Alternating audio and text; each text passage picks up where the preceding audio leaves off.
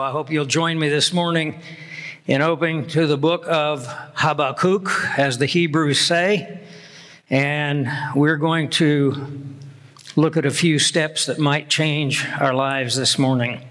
If you would join me at the throne of God's grace, because your time here will be wasted, my time here will be futile, unless God the Holy Spirit steps in and makes a difference in our lives. So let's just pray that He'll do that right now as we get ourselves started. Father, once again, I want to thank you so much for this church. Thank you for the leadership. Thank you for Nick, for Mark, for all the staff. Thank you, Father, for the group that just led us in singing, so vibrant, so power packed. And yet, Father, as we learn in the book of Habakkuk in so many stories that we read in the scripture, it's easy to sing in the light, but sometimes we fail to sing in the dark. I pray that you will build into us this morning the power to never doubt in the dark what we believe in the light. And I pray that we can praise you with just as much vigor when times are difficult and life is painful and our hearts are wounded. So open our eyes this morning through our study of this marvelous man, his amazing ministry, and the message that he gives to us that is so relevant to our time. And we thank you in advance for all that you will do that will not only touch our lives, but touch eternity. For this we give you thanks in Jesus' name. Amen. As those of you who have been with us realize, Habakkuk was looking at a nation in decline, a nation that was being destroyed by corruption from within. No nation ever falls from a power without until that nation has destroyed itself within. It is impossible to defeat a nation that is strong in soul and strong in spirit. And the one thing that'll hold a nation together is when that nation lives up to the ideal that was once expressed in the words, one nation under God. And so as Habakkuk watched the decline of his nation, he cried out to God. He did what we all do in times of trouble and difficulty. He began to pour out his heart in prayer and ask God, when are you going to judge the evil in our nation? And God came back to him and said, I'm glad you asked because I'm about to raise up the Chaldeans and I'm going to bring the Chaldeans in and they are implacable, they are violent, they are brutal, and they're going to destroy your nation. And Habakkuk, in essence, answered, That's not really what I wanted. But what we've learned as we've worked our way through Habakkuk is that when we pray, we expect prayer to change things. What God wants is for prayer to change us. And as Habakkuk continues to pour out his heart and his soul to God and has this dialogue going on where he offers God his complaint and God responds with an answer, we see the man changing. And there's actually seven steps that Habakkuk goes through as you work your way through the book to where he's a different man at the end of the book than he was in the beginning. He starts out fearful. He ends up faithful. He starts out discouraged and defeated. He ends up victorious. And the lesson that he learns and the lesson that we all have to learn is that we operate as believers in Jesus Christ in two realms. We live in the natural realm and it's too easy for us to get our eyes fixed only on that which we can see. And what God shows Habakkuk is you have to open your spiritual eyes to see beyond the veil and realize what I'm doing behind the scenes. And that's really what we're going to see this morning. We're going to see Habakkuk in chapter three going through that transformation where he's not just looking at what he can see, what he can touch, what he can feel. He begins to look at a vision that God gives him of his triumphant and mighty power. And so I hope you'll join me in the third chapter of Habakkuk. And those of you that have the notes, you'll notice the notes are very, very sparse. And I did this for a reason. Because I wanted to highlight the seven steps or the seven stages of his spiritual journey from fear to faith. And I'm not going to spend time going back through all of those things, but as we get into the third chapter, we really begin to see the transformation taking place in his life. And so that's where I really want to begin. As we look in Habakkuk chapter 3, Habakkuk begins to sing a song. You can really tell when someone has either lost their mind or really gotten in line with God's purpose. When the days are dark, when the times are difficult, when life hurts, and they start singing. I remember one time when my wife and I were going through a particular dark time in our life, and we've been through several where we were involved in our ministry in Australia and it seemed we were being attacked from every side. And it just seemed like as soon as we adjusted to one assault of the enemy, we would get hit with another broadside. And when we thought the attack was coming from this direction, it hit us from behind. And I remember I was uh, in the home that we were living in there, and my wife came to me and she just had a white face and she said, You're not going to believe what happened now. I mean, it had been one series after another, after another of terrible things. And I looked at her face and I could tell she is just almost crushed under the weight of this. And she told me what had just happened. It was like the biggest blow yet. And I stood there a minute and I threw my head back and I started laughing. And she got this scared look on her face. Like, you know, it's pushed him over the edge. It's too much for him to handle. And I'm just having this great belly laugh, and she's looking at me kind of like, what do I do with him? Take him to an institution or what? and she said, Why are you laughing? And I said, Because it's so obvious with what's happened now that this is an attack from Satan and therefore it's not our battle to fight. We don't have to deal with all this. All we've got to do is put it in God's hand. I went and I got a hymn book and we sat down on the couch and I opened the hymn book and I said, let's sing a song. And we started singing hymns and we just kept singing and singing and singing. And it was like the dark clouds just vanished. And it was very shortly after that, the victory was ours. That was an amazing time, a very unique time in our life. And so Habakkuk, with the weight of the world on his shoulder, with his care and concern for his nation, for his family, for his friends, for his loved one, for the saints that were scattered across the land, knowing that there was an army bearing down on them from the north, begins, begins to sing.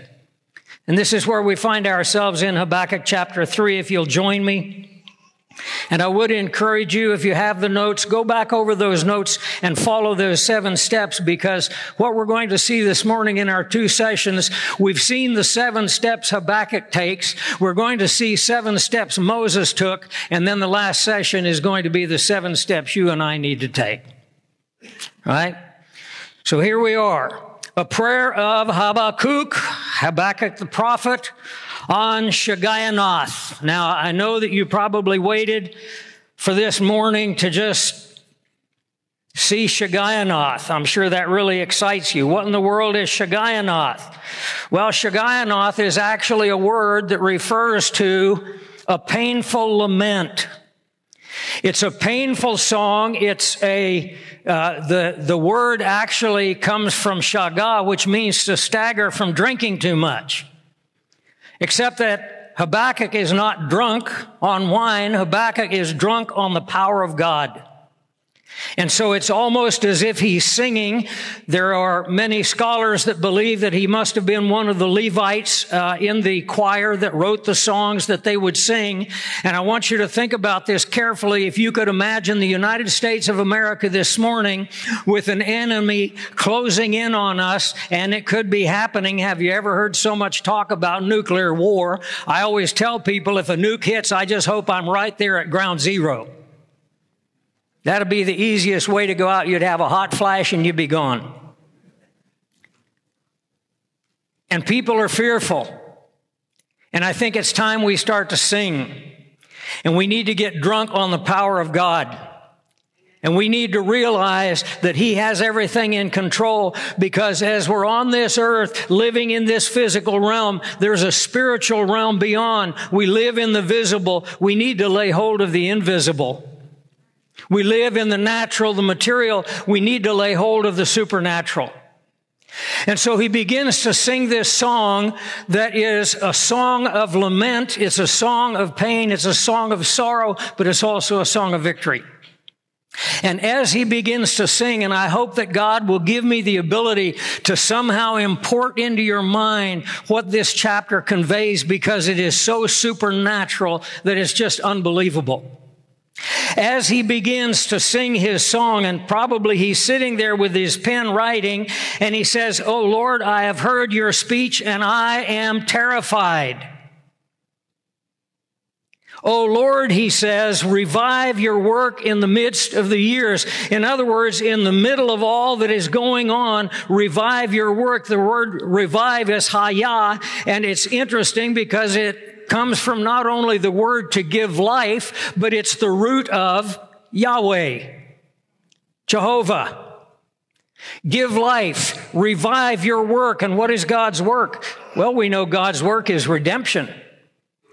What is always foremost in his mind? What is the central focus of all of human history? It's the cross of Jesus Christ. And as the Lord Jesus Christ going through the utmost agony that any human soul ever experienced, it wasn't, my friends, just the cross that he endured. It was the penalty of the sins of the entire world. And when he went to the cross and as your sins passed through his soul, he thought of you personally. He had you personally in mind. And when he said, it is finished, the victory was won. And so here Habakkuk wants the redemptive work to be revived, to give it life. And he says, in your wrath, remember mercy.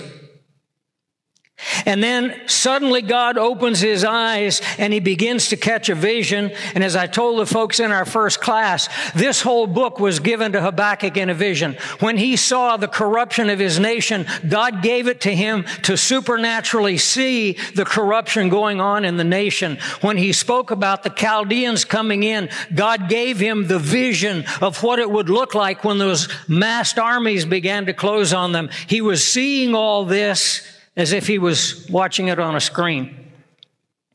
And then he writes it down. So somehow I have to try to take what he wrote down and put it before you so that you see it in a vision. And I'm not going to try to go into a lot of detail. I want this to be kind of a hard and fast punch. I told Fassel I had a one-two punch this morning. This is the number one punch. Here it comes.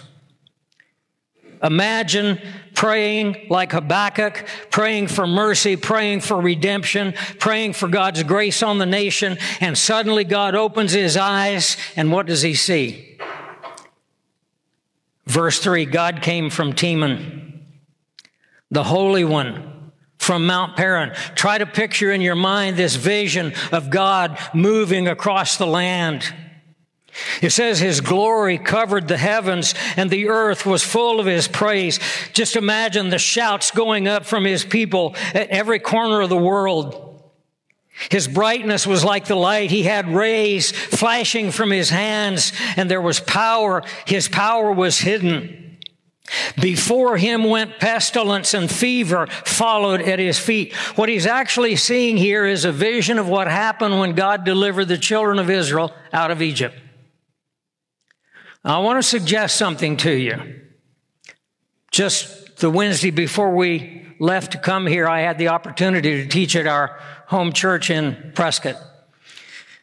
And I was asked to teach on Exodus 34, and I would encourage you maybe to go and read Exodus 34 because Moses goes up the mountain after he had broken the tables of the law, and God calls him up the mountain, and he goes up with two more tables, and God writes on the tables the law. That wouldn't take very long. As I reminded the people there, God wrote the law with his finger in the stone. And there was a second time God wrote with his finger. And that was when the Lord Jesus Christ stooped down in John chapter 8 as the question of the law came up once again with a woman that was caught in the act of adultery thrown on the floor in front of him. And he stooped down and he began to write with his finger. The same God who wrote the law wrote the words. We don't know what they were, but they convicted convicted the religious leaders and they all walked out. So Moses goes up Mount Sinai and God writes the words of the law again, and it takes him 40 days and 40 nights. Moses is there, we're told, without eating, without drinking, probably without sleeping. And for 40 days, something is going on that so totally captivates the mind and the heart and the soul of Moses that when he walks down the mountain and starts talking to people, just the reflected glory of God terrifies them. Could I suggest to you that what God showed Habakkuk is what Moses saw for 40 days and 40 nights? Moses saw what God was going to do as he delivered his people out of Egypt, led them across the Red Sea, led them through the wilderness, took them across the river Jordan, took them into the land and defeated their enemies. And I think we have here a little glimpse of what he may have seen. Imagine God in verse 6 coming and standing and measuring the earth simply looking at a nation and he startles them. The everlasting mountains were scattered and the perpetual hills bowed down. His ways are everlasting. Habakkuk says, I saw the tents of Cushan in affliction, the curtains of the land of Midian, clear down into the Arabian Peninsula. He sees the people terrified at the presence of God. Verse 8, he says, O Lord, he asked the question, were you displeased with the rivers? Were you displeased when the Nile, when you turned it to blood? Was your wrath against the sea when you parted the sea for your people to go through? You rode on your chariots. They were chariots of salvation. I mean, even the movie, The Ten Commandments with Charlton Heston couldn't picture this. Your bow was made ready and oaths were sworn over your arrows. You divided the earth with rivers. The mountains saw you and trembled. They overflowed with water passing by. The deep uttered its voice and lifted its hands on high. The sun and the moon stood still in their habitation. You'll remember this from Joshua chapter 10. And the light of your arrows went out and the shining of your glittering spear. You marched through the land in indignation. You trampled the nations in anger. But catch verse 13. This is the sixth step along the way for Habakkuk. You went forth for the salvation of your people, for the salvation with your anointed. 500 and 85, 90 years before the Lord Jesus Christ walked on the face of this earth, the prophet Habakkuk realized that he was coming and that he was coming in victory and that he was coming for salvation. He says, You struck the head of the house. Literally, this is talking about the uh, crossbeam of the house or the cornerstone of the house. You struck the head from the house of the wicked by laying bare the foundation to the neck. You thrust through with his own arrows the head of his villages. They came out like a whirlwind to scatter me. Their rejoicing was like feasting on the poor in secret, but you walked through the sea with your horses through the heap of the great waters. Now there's three things I left out in this great vision of God. And unfortunately, we tend to leave little details out in our study of Scripture. And the one thing we learn is that little things have magnificent importance. Did any of you catch what I left out in my reading of this section? There's a word that occurs three times. What is it? Selah. What is Selah?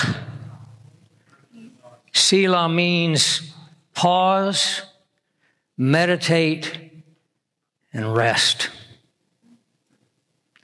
Do you know what God is saying to you and I today as we look at a world in turmoil and we see on every hand corruption and perversion? We see people being abused. We see plunder at every hand. We see that, as Habakkuk said earlier, there's no longer any justice in the land. The innocent are prosecuted. The guilty are set free. That's the land we live in today. We have people who are in positions of leadership supposedly to serve us who serve only themselves. You get a term of Congress, you're rich for life, you can go in worth 500,000 bucks and come out being worth 10, 15, 20 million dollars. And the poor people of the land are being pressed harder and harder and harder. You know what God's saying to us? Don't just look at the visible, look beyond the veil, look to the invisible and realize that God is on the move and realize that He sees the injustice and realize that He is a holy and a righteous and a just God. And His patience doesn't mean His indifference. His patience means, as Peter tells us, that God is not unjust. As men often count unjustness regarding his promises, he is long suffering to you, not willing that any should perish. And that's the reason for his delay. But his delay will not last forever. And so, what does he say? Rest. Look beyond the veil. Catch a glimpse of God on the move. See in the earthquake, see in the floods, see in the droughts the prints of his feet and his movement across the earth and his shaking of the nations because this is not a battle between you and I and evil. This is a battle between the God of heaven and the devil of hell. And the devil doesn't stand a chance. As I told the folks earlier, when Satan challenged God to a contest in Isaiah 14, when he said, I will raise myself, I will exalt myself, I will sit on the mountain of the north, I will be like God, and God laughed. Then he said, Tell you what, Lucifer, I'll fight you with both hands and both feet tied. Lucifer said, I'll take that challenge. And so history began to unfold until the time when God stretched out his hands and put his feet together and got nailed to a cross and defeated the enemy. You and I are not living in defeat, we're living in victory. Now, here's what I want us to understand. As he catches this vision of God winning the victory in the time of the Exodus, what was Moses doing? Because this is the important thing you and I have to capture. In that invisible realm, God reigns, God rules, and God moves. In the visible realm, God works through his people. He wants to include us in his plan. He wants to use us to accomplish his purpose. But we have to be moving in unison. And we can't do that if we're terrified. We can't do that if we're downcast. And we can't do that if we're depressed. We have to have the assurance that He is going to win the victory. So if you'll turn with me to Hebrews chapter 11, I will show you the seven steps Moses took as God was moving across the earth, causing the rivers to dry up, passing through the sea, shaking the mountains, defeating the nations. Let's see what Moses was doing at the same time. Hebrews chapter 11. Hebrews 11 we know as the by faith chapter.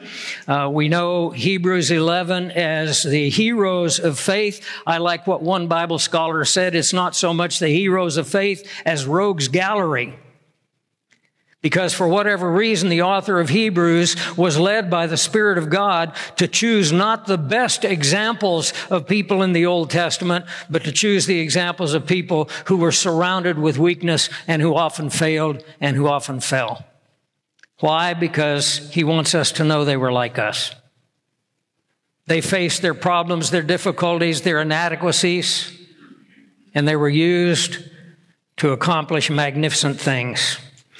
And so here we have Moses in Hebrews chapter 11, and we're told in verse 1 that faith is the substance of things hoped for and the evidence of things not seen. We're told in verse 6 that without faith it is impossible to please God, for he who comes to God must believe, number one, that he exists, and number two, he needs to believe that he is a rewarder of those who seek him have to believe that he exists and that he rewards those who seek him. If you manage to stay with us for the second session, we'll talk about the first and the second rest, because this is where you and I need to move. Drop with me down to verse 23. By faith, Moses. This is quite interesting. By faith, Moses, when he was born, that's pretty interesting to have that kind of faith when you're born. Well, it's actually talking about his parents.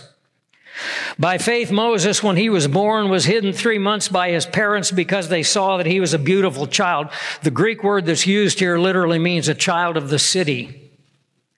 When they looked on the face of that little child, knowing that God had promised Abraham in Genesis 15 that he would raise up a deliverer for his people in 400 years, and they looked on the face of that child and they said, This is him. This is a child of the city that God is building.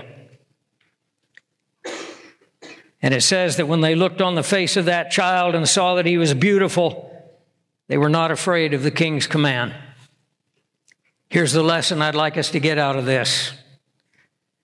Each and every one of us can begin a heritage of faith for someone else. Moses' parents took a step of faith that put their lives in danger because they believed in a God they could not see and they believed that he would be victorious in delivering that nation and they risked their lives. That's a heritage of faith.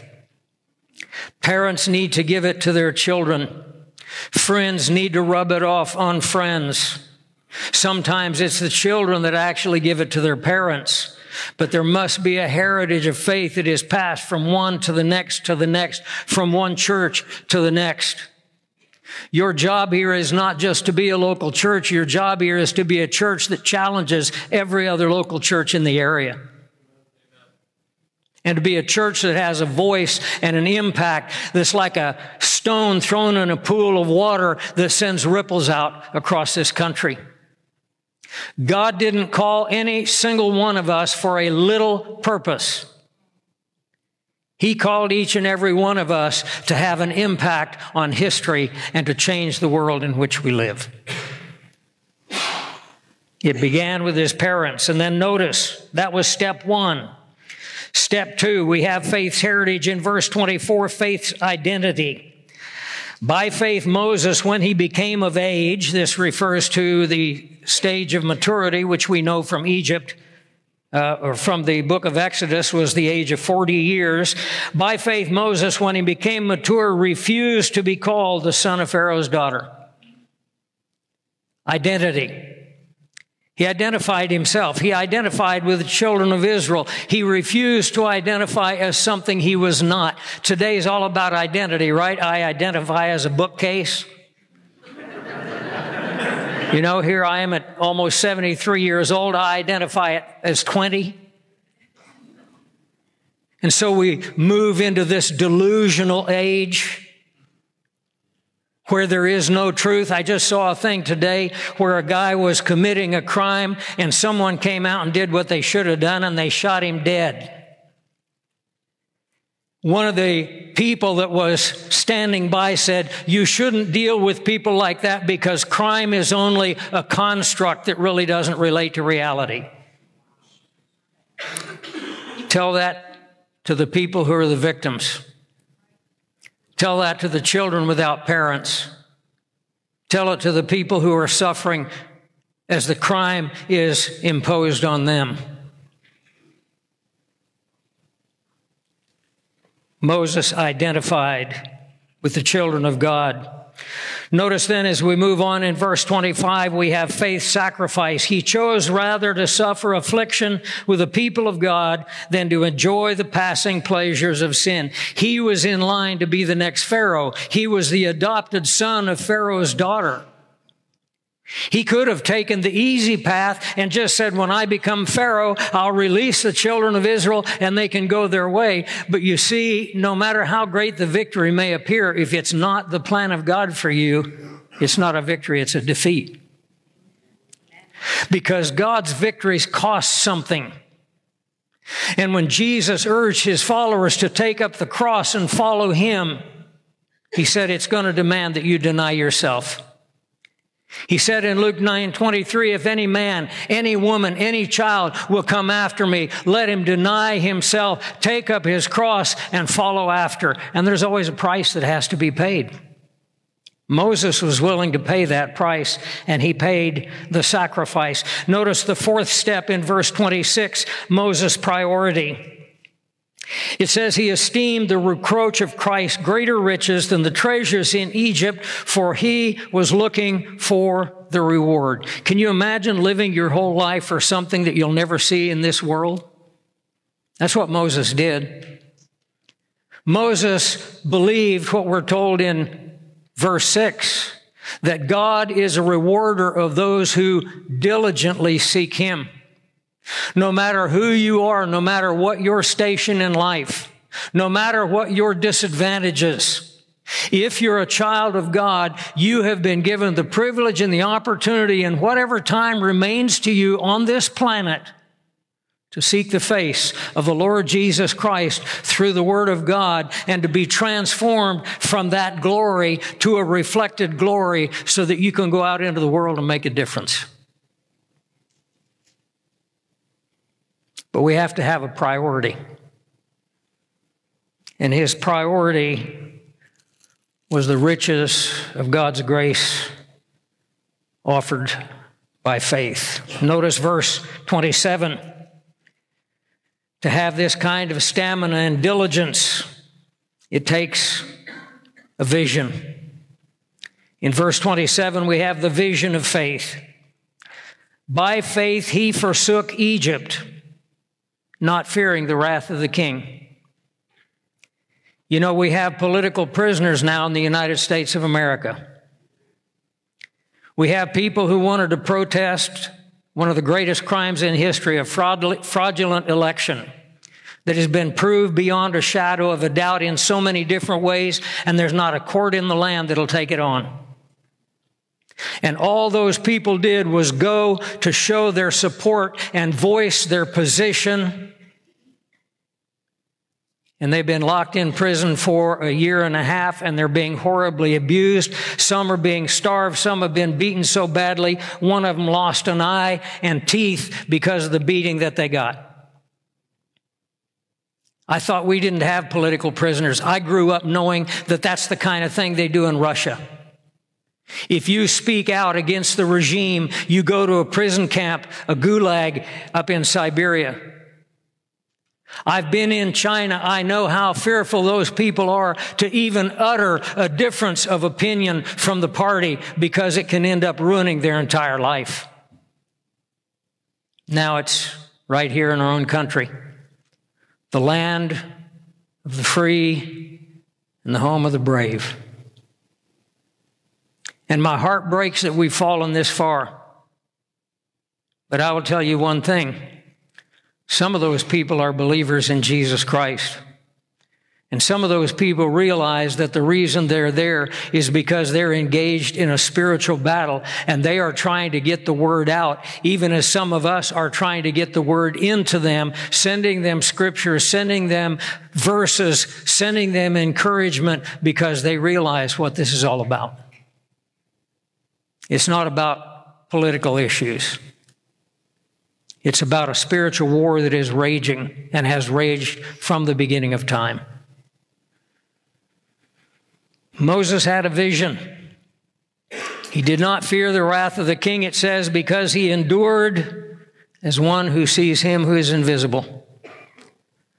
Paul says, though our in, uh, outer man is decaying, our inner man is being strengthened day by day. Listen carefully. While we look not at the things that are visible, but at the things that are invisible.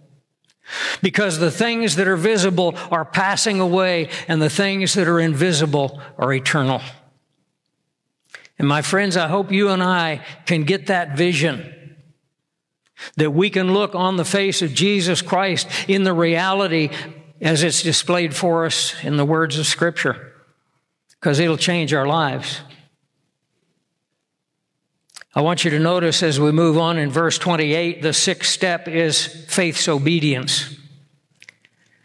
It tells us by faith he kept the Passover. When God spoke to Moses and said, I'm going to bring the 10th plague on Egypt, We've had nine plagues now. This is the pestilence and fever that the prophet Habakkuk saw as God walked through the land and he saw the plagues that were striking Egypt. And each of those plagues was a blow at the gods that the Egyptians worshiped. I think they worship something like 80 gods. We have more than that in America. We call them homes, we call them bank accounts, we call them possessions, cars. We have our own idols.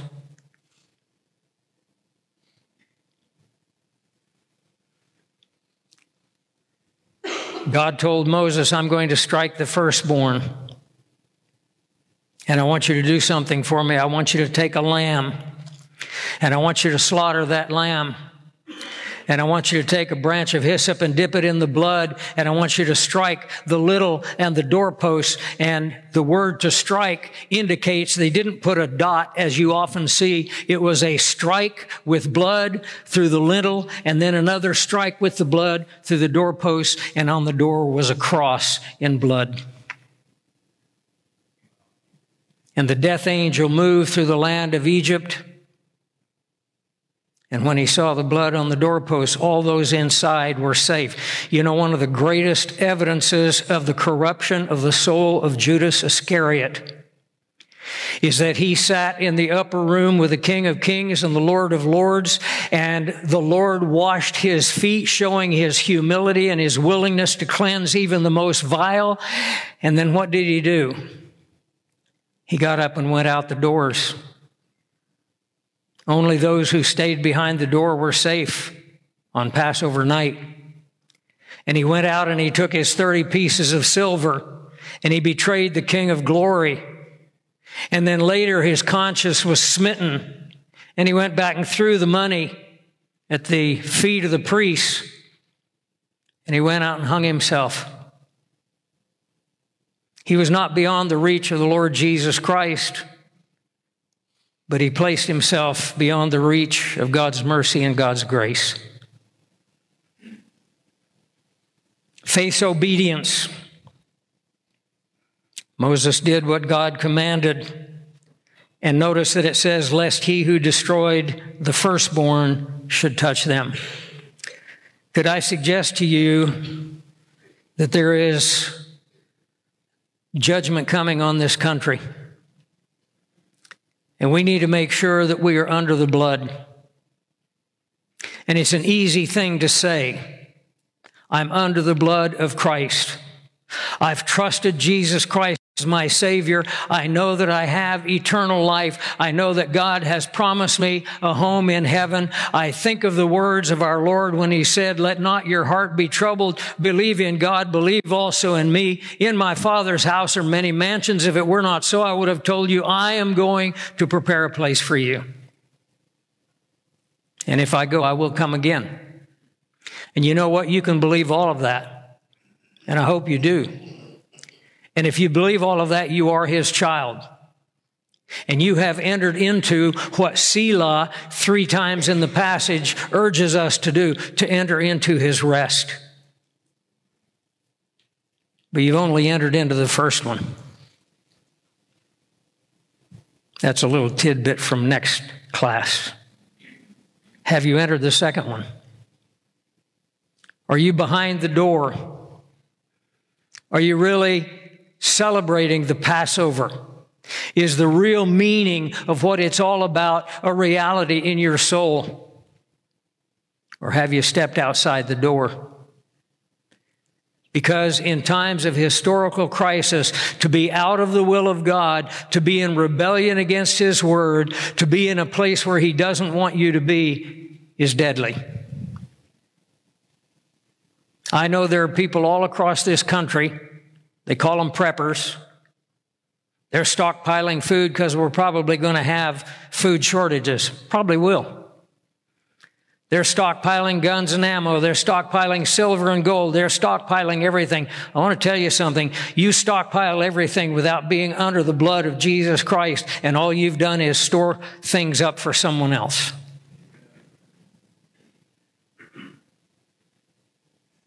And Joseph taught us in the book of Genesis that if you see a time of famine coming, it's a good idea to prepare. I'm not anti prepping. I'm just anti physical prepping without the spiritual. Because all that stuff can be taken from you in a moment of time.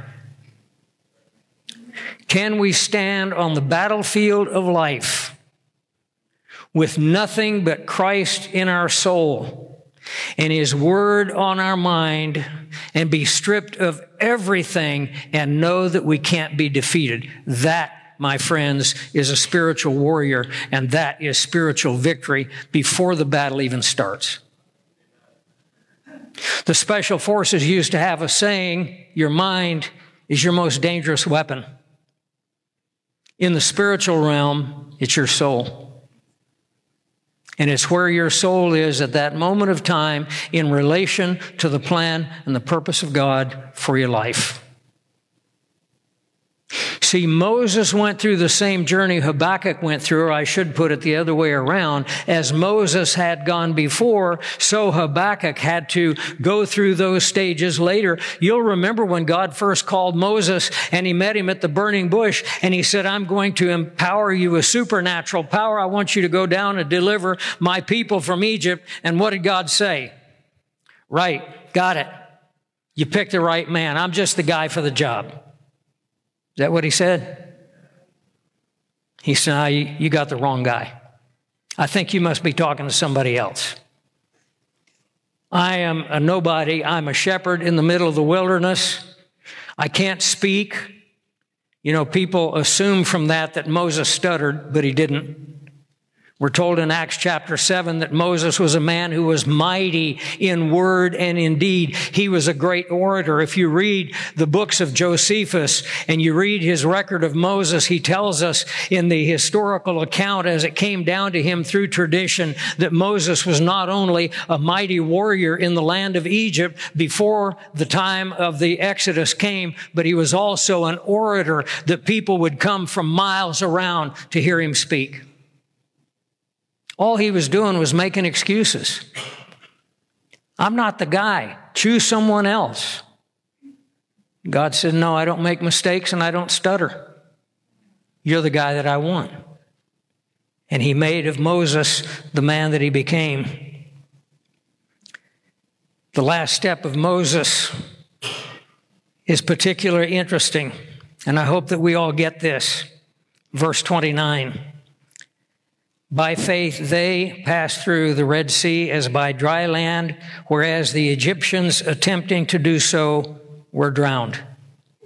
I love little things in God's Word, little shifts, little changes that have such tremendous significance because we started by faith His parents and from their impact and their heritage by faith, Moses. And so we read five times over, by faith, Moses, by faith, Moses, by faith, Moses, and come down to this verse and it says, by faith, they. And who are the they? A nation of two and a half million men, women, and children. You see, what God starts very small in your soul and in my soul is designed to have an impact that changes the lives of others. And it's a reason I think why Longfellow, who was not only a poet, and he did know it, but he was also a believer in Jesus Christ. And he wrote the little poem on the broad field of battle in the bivouac of life. Be not dumb driven cattle, be a hero in the strife. We look at Hebrews chapter 11 and we see weak men and women, people that were just like us. Think of it. Samson is here. How many times did he fail? How many times did he get distracted? I mean, God could send that man on a mission and he'd say some cute thing in a skirt and his mind was already gone. And God would slap him down and pick him up and knock him down and pick him up until finally standing there completely defeated in chains, having his eyes put out. You know, the one moment that kept him from being a loser in the record of history to being a hero in the hall of faith? When he stood there with nothing, no strength, no long hair, no Nazarite vow, stripped of everything including his dignity. And he said, God, hear me this one last time. Restore my strength and allow me to take vengeance on my enemies. And he stepped between those two pillars as a little five year old child, led him to the place, and he put his hands on those pillars and he began to push. And the Spirit of God did what He always does. He filled a humble soul. And I love the phrase at the end of the story. Go back to Judges and you can read it. He slew more in his death than he did in his life. You know why that's important? Because when he was born, the Lord Jesus Christ appeared to his mother and told her the plan he had for this child. And the plan that he had and that he revealed to her and that was based on the Nazarite vow that Moses took, he shall begin to deliver his people from the Philistines. That was his mission in life. Have you ever thought how astounding the life of Samson was that he was called by God to be a warrior against people who at that time were the most fierce and the most feared people on the planet, the Philistines? And doesn't it strike you as strange growing up knowing from the knee of his mother through the time of his growth that God has called you to deliver the children of Israel from the Philistines, and he never picked up a weapon. He didn't start practicing with a bow. He wasn't like David and, and learned to be an expert with a sling. He decided if God wants to do this through me, he's going to do it through my bare hands. Can you begin to imagine the kind of faith that he had?